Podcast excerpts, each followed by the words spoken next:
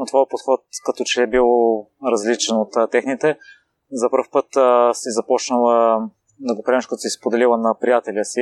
Това са били първите начинки. Да, да. Всъщност, когато човек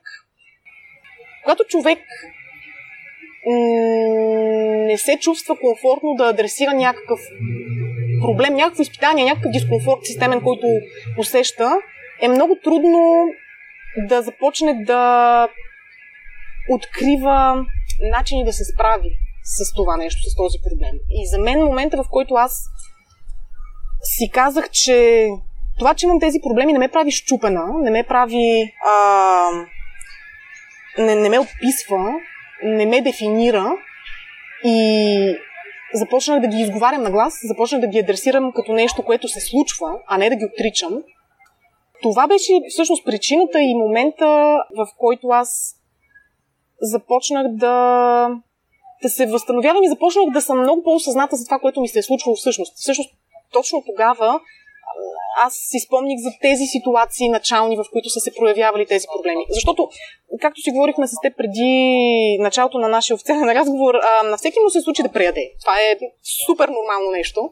Но когато това едно такова преяждане те оставя с усещане, че си провал, че си нямаш воля, че си безсилен и че има някаква външна сила, която те контролира, това е проблем.